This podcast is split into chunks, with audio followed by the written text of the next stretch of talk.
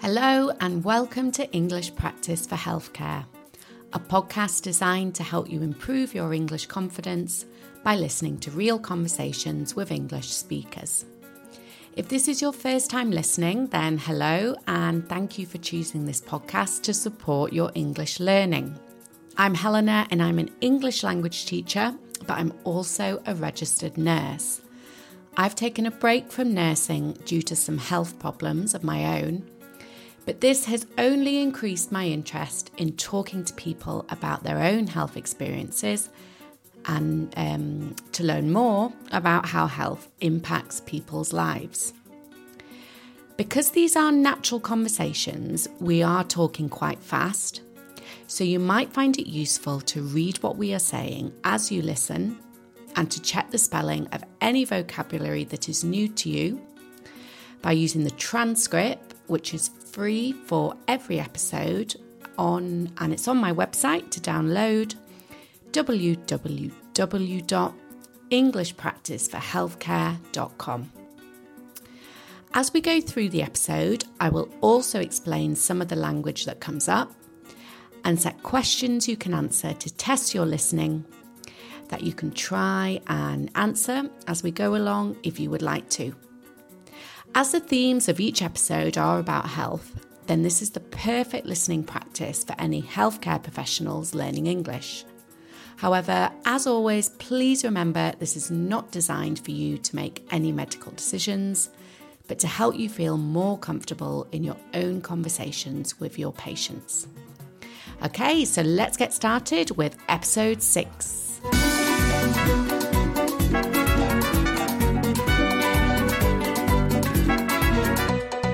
Have you ever broken a bone?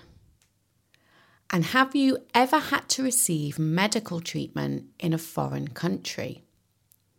In episode four, we heard from Jack, who received treatment for his ear infections in Spain. In this episode, you will hear from Kevin. Kevin broke his leg, or we can also say fractured his leg, while skiing in France. I have split this interview with Kevin into two parts. In part one, which is this episode, you will hear about the two different surgeries that Kevin required after he broke his leg. The first one was in France, and the second one was in England. Part two, which will be the next episode released, is about the time following his second surgery. So, some language to listen out for and the questions to answer.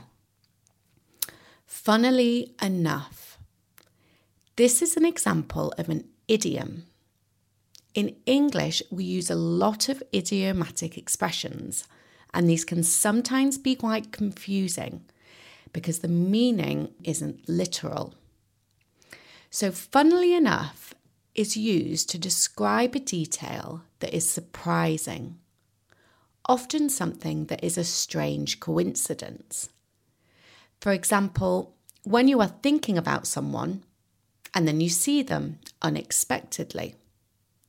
So try and listen out for what surprising detail Kevin uses this idiom for when describing his accident. Secondly, you will hear Kevin describe the time of day his accident took place as dusk. Dusk is the time of day before night when the sun is setting and it's beginning to get dark. So that's dusk, at the time just before nightfall. Okay, and thirdly, why was Kevin's break or why was Kevin's fracture more complex than other types of fractures? So listen out for Kevin talk about this. Okay, let's begin. Okay, so hi, Kevin. Hi. How are you? Not so bad. Good, good. Thank you for talking to us today. And can I just ask first, where are you from? Uh, I'm originally from Newcastle or around Newcastle, Sunderland, but I've lived in Sheffield now for 30, 35 years. And is there an accent in Newcastle? There is an accent in Newcastle. Uh, Mine isn't a Newcastle accent, it's more of a Sunderland accent, and it's probably got a bit softer as I've been away for, well, maybe 40 years, 40 odd years. Okay, so it's not the Geordie accent. No. Okay, that's the accent in Newcastle. Mm. Okay. And the experience you had with your health that we're going to talk about today, uh, so that happened some time ago, is that right? Yeah, it was something like 2000, 2001. So, uh, where were you? Uh, on a skiing holiday. So late in the day, classic time of the day when accidents happen. You've been skiing all day, you're tired, dusk is uh, falling, and uh, you're coming down the mountain, going fairly slowly, and I fell and suffered a tibia and fibia fracture. Complicated because it was, I didn't know at the time, but it was a, um, a spiral fracture, fracture, A spiral fracture. which apparently is a little more complete, uh, complicated than a straight break. Okay. So, you were on the ski slope at the time. Yeah, when I was after the accident, I was taken off the slopes. First of all, I was taken off by a, a ski guy who pulls the stretcher down. Then you get transferred to a skidoo. He takes you down. Then the skidoo transfers you to a ambulance, and the ambulance takes you to the local hospital, and uh, you're then admitted. And I don't think the operation was that day because it was quite late. So I think following day uh, was when we had the operation. Right. But the uh, probably one of the the main problem at the at, at the beginning was uh, getting the ski boot off. So the uh, ski boot, the break was just above the ski boot, so it was quite difficult taking the ski boot, boot off without causing a problem. Mm-hmm. And I remember um, when they took the boot off, it was very painful, and uh, I, I, I think I screamed Right. and right. scared everybody who was in the waiting room. Oh gosh. So, can you remember what was going through your mind at the the time of the accident when it actually happened? What? No, not really, because the accident just happened. One minute you're standing up, next minute Yeah. you're lying down, and you, you know you've broken it. Funnily enough, the guy behind me who I was skiing with was a doctor, Right. so he came, and I do remember uh, a woman stopping, uh, and I, I remember lying there in the snow, and my head was on her lap, and so that was uh, quite a thing. But otherwise, I don't remember very much, to be honest, until I uh, got to the hospital. Okay. And when did you find out that you needed an operation? Oh, I think it was fairly obvious they were going to do it. They, there wasn't much discussion about it actually, because I suppose it, it's a bit like a conveyor belt, the hospital in France, because obviously it's on the ski slopes, and they're used to dealing with accidents all the time, so they have a bit of a, a system in place. So there wasn't much discussion as to what was going to happen, and uh, I just took it for granted they were going to set it, but they don't ask you or tell you. Uh, so I was hanging around the following day all day waiting for the operation. Uh, and it wasn't until uh, evening that I was uh, prepped and ready to go. So it was already dark by then. Mm-hmm. And uh, yeah, I was remember being wheeled down to the theatre. So, in that time between waiting for your operation, did you have to just keep your leg just completely still? I honestly can't remember. I don't remember. I, I, I, yeah, it must have been immobile. It was probably in a splint. Mm-hmm. But uh, that was for the day, during the day. Yeah, must have been. But uh, I don't really remember that, that bit. And was it fairly painful while you were waiting? No, wasn't No, okay. painful. Wasn't painful. I don't know if they'd given me uh, some sort of drugs, but I don't remember it being that painful. hmm Um, yeah. So, how were you getting your information? Because you were in Yeah. France, was there? Yeah, I do speak a bit of French, so I was getting the gist of what was happening. But as I say, there, there did, didn't seem to be much communication. I remember the uh, anaesthetic, I was expecting a general anaesthetic, and uh, they said, Right, you're ready for the epidural. And I said, Epidural? I thought there'd be a general anaesthetic, and they just looked at me. and there was an orderly on one side each of me, and they both lifted me up off the uh, off the trolley. And as I was asking what was happening, they put the epidural in my back, and that was it. So there was no coming round because you weren't so you weren't under general, so it wasn't like waking up afterwards. No, no. So mm. you you're totally aware. They wheeled me in, and I was totally aware as to what was happening. Could see what was happening wow. in the reflections in the window. I could hear what was happening. Wow. It was the end of the day, and I got the impression the surgeon was a bit tired. He was quite an angry type of person. I remember him shouting at people. Uh, he was falling out with the guy who was doing the X-ray. Uh, and uh, I could hear all this, and because I understand a bit of French, I could understand what they were saying, and uh, I could see what was happening, the reflection in the window. At one point, they were putting the pin in, so it was going to be a pin through the knee, mm-hmm. down the leg, to connect the two broken pieces of bone, and they brought the wrong pin, mm-hmm. so he couldn't get it in, and he threw it across the room and shouted a, a sort of obscenity. And the nurse had to run out and get the next pin, the right pin that was the right size. And uh, they had trouble getting it in. Oh. And so they were banging it, and you could hear the noise of the hammer hitting the pin, trying to get in into the bone, and it wasn't going. So after a while, he just gave it a big thump, and it went in, and that was uh, that was ready to go. But I couldn't feel anything; I could just hear. And then they finished the operation, and uh, then yeah, they wheeled me out, took me uh, took me back to the ward, dosed me up with morphine, mm, mm. And, that, mm. and that was there. So, quite a graphic description of Kevin's surgery there, as I imagine it's not an experience that you would easily forget. Kevin described how the surgeon was falling out with the person who was doing the x ray. In this context, to fall out means to have a disagreement and to be angry or upset with the person you are falling out with. Another word there that might be new to you is thump. The surgeon gave the pin a big thump to get it in. This means to hit something very hard.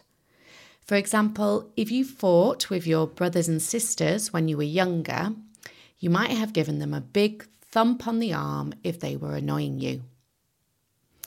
So, the first question was about the use of the idiom, funnily enough.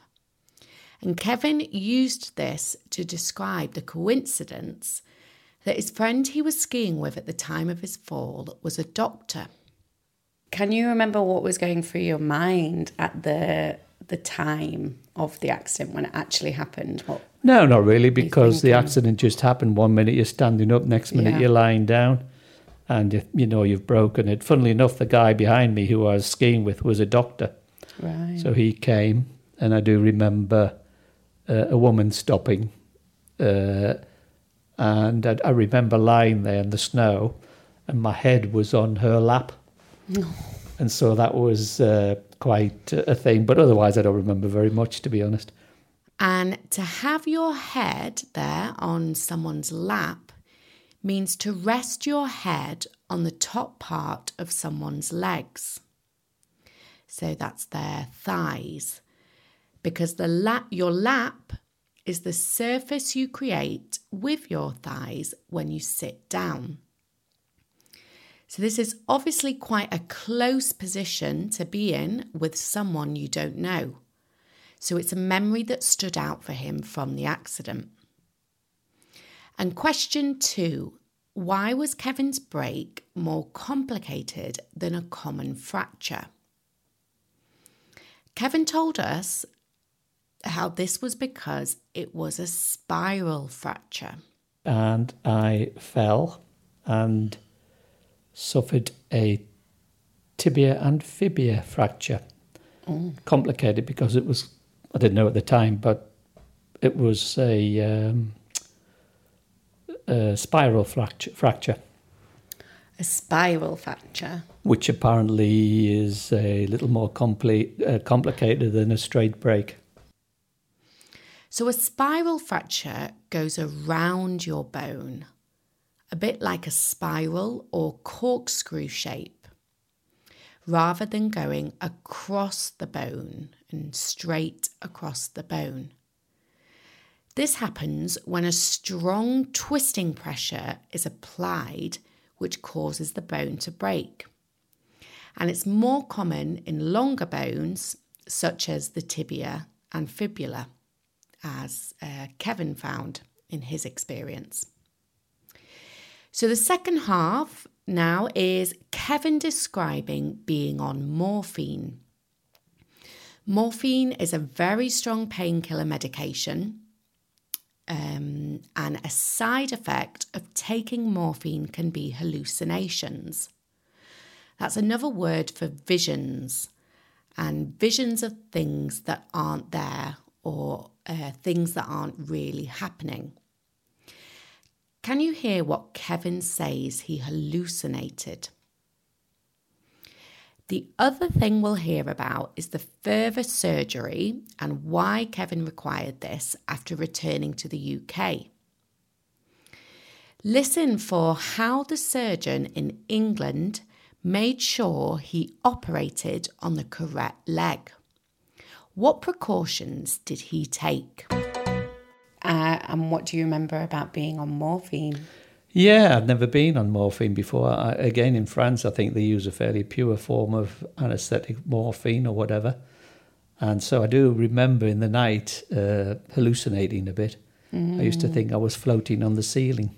Mm-hmm. And uh, you have, they gave it to you at regular intervals. And sometimes when you felt a bit of pain, and there was quite a lot of pain at times, I would ask for the morphine. And one occasion, the, the, the nurse who was on duty for the first night or two, she would give me morphine in the night. And one night, the third night, I woke up and I was asking for morphine, and it was a different nurse. And the nurse refused to give me the morphine. She said I'd had too much already. So I was started screaming, asking for more morphine, and they wouldn't give it to me. I remember that. But uh, now the morphine was strange. As I say, I used to have strange dreams in the mm. night. Uh, so, how long were you in hospital after the operation? After the operation, I'm trying to think, maybe two, three days, four days. Yeah. Um, and uh, then I was looked after. I had very good insurers, mm-hmm. so they would do all the all the formalities for me. Got me home on the plane, and uh, taken to the airport. I, I, don't remember much about that, but I was on the air, airplane, got picked up at the other end, and came home, and uh, was recuperating, and mm. uh, that was yeah, that was then. I I I, I do remember that um, there was a lot of scarring. Okay, yeah. And over in France, they use staples to mm. close the wounds, right? Which we don't use in the UK, or as I understand it, not very often. And what I didn't know is that the staples have to be removed. And what, so I don't know what I was expecting them to fall out or maybe come out. Right. But eventually they started disappearing into the flesh of my leg and sort of ingrowing until a friend of mine who was a nurse said, You need to take those staples out. And uh, so she was a nurse, so she actually took them out. I was sitting on the settee in the sitting room, and uh, she took the uh, took the staples out for me. And how long had they been in? Uh, quite a long time. a week, few weeks. Too long. Too, Too long, long, because they'd started disappearing. Uh, so you didn't have a cast on your leg or anything. It was just. Uh, did I have a cast on my leg? No, not not a not a plaster. No plaster. Mm-hmm. No, it was something I can't remember. Bandages, I think. Mm, bandages. And then I went to a specialist um, just to see how things were going. But um, the specialist said the operation wasn't working. Uh, the bones weren't knitting together uh, mm-hmm. for some reason. And in fact, the pin that had been put in there was keeping the bone apart. Right. And uh, I needed to think of another, we, they needed to think of another way of doing it. Because obviously, if the bone didn't join together, well, it wouldn't work. Mm. So I was referred to another specialist uh, because they were struggling a little bit as to how they may sort it. And uh, that specialist came up with an idea, which is uh, using what they call an external fixator. And uh, even then, they said, um, because the operation hadn't worked, this might not work. And uh, it, it, it wasn't 100%. And I, and one of the things he said to me was, um, "You've got to be, you've got to think about this. That because if it doesn't work, one of the options is what we may have to amputate your leg." And I remember when he said that, I laughed, and he said, "No, you shouldn't laugh." He said, "Because it's a serious consideration. You should be thinking about these things." Wow. So we said, "Yeah, okay, we'll go for the external fixator." Gosh.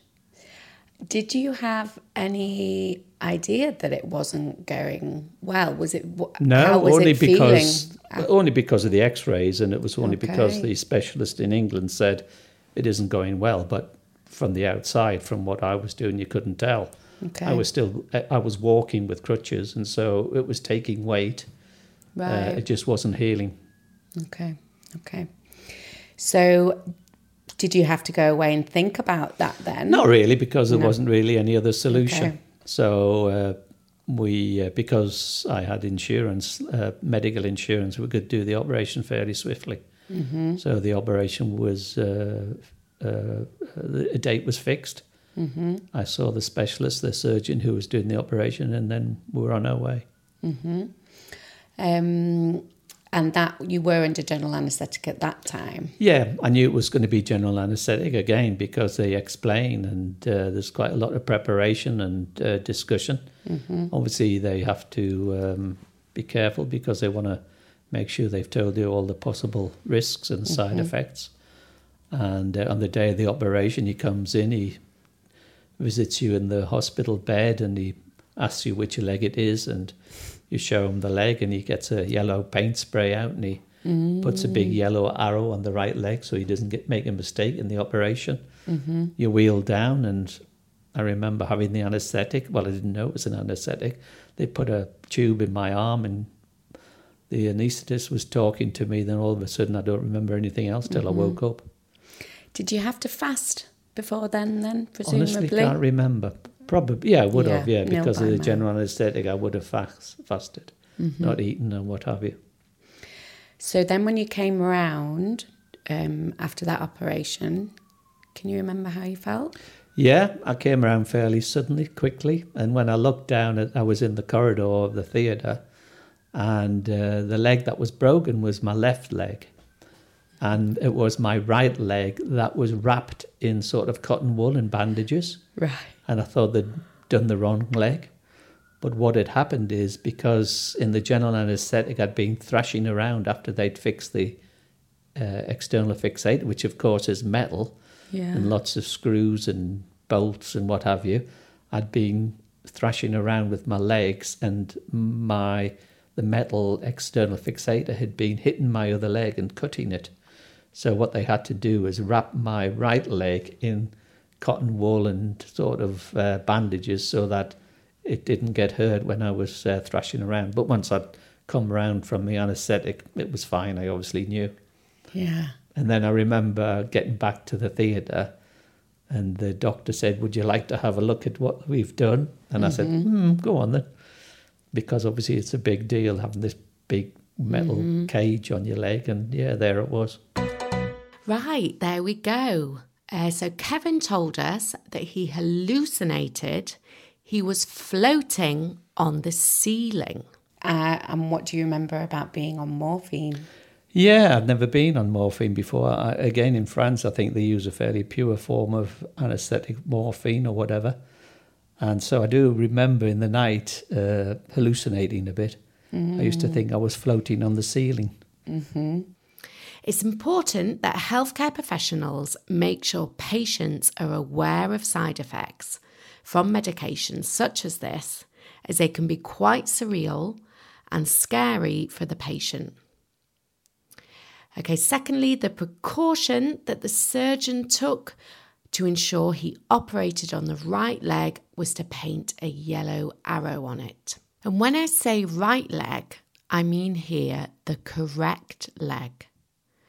Not right as in left and right, because if you remember, it was his left leg that was broken. And when Kevin came round, though, all the bandages and cotton wool were actually on his uninjured leg. And he told us how this was because when he was under anaesthetic, he'd been moving around so much that all the metal work of and the screws and the metal, the external fixator that was needed to fix his broken leg had been cutting the other leg. You might have heard Kevin use the verb to thrash. To be thrashing around means to be moving in a violent or quite dramatic way. Okay, so lots of good English there uh, to, that we've heard, and I hope you find that interesting. I've never worked in orthopedics myself, so it was really interesting for me to learn a bit more about broken bones and orthopedic surgery. I hope you will listen to part two of the interview to find out how it was for Kevin to have the fixator on his leg, as well as when he eventually was able to have this removed. Thank you for listening. If you have enjoyed the episode, please do rate my podcast if you're listening on Spotify or Apple Podcasts, and do recommend it to other ling- linguish other English language students to help them with their English language practice and studying. Okay, thanks a lot. Take care and speak to you in the next episode. Bye. Bye for now. Bye.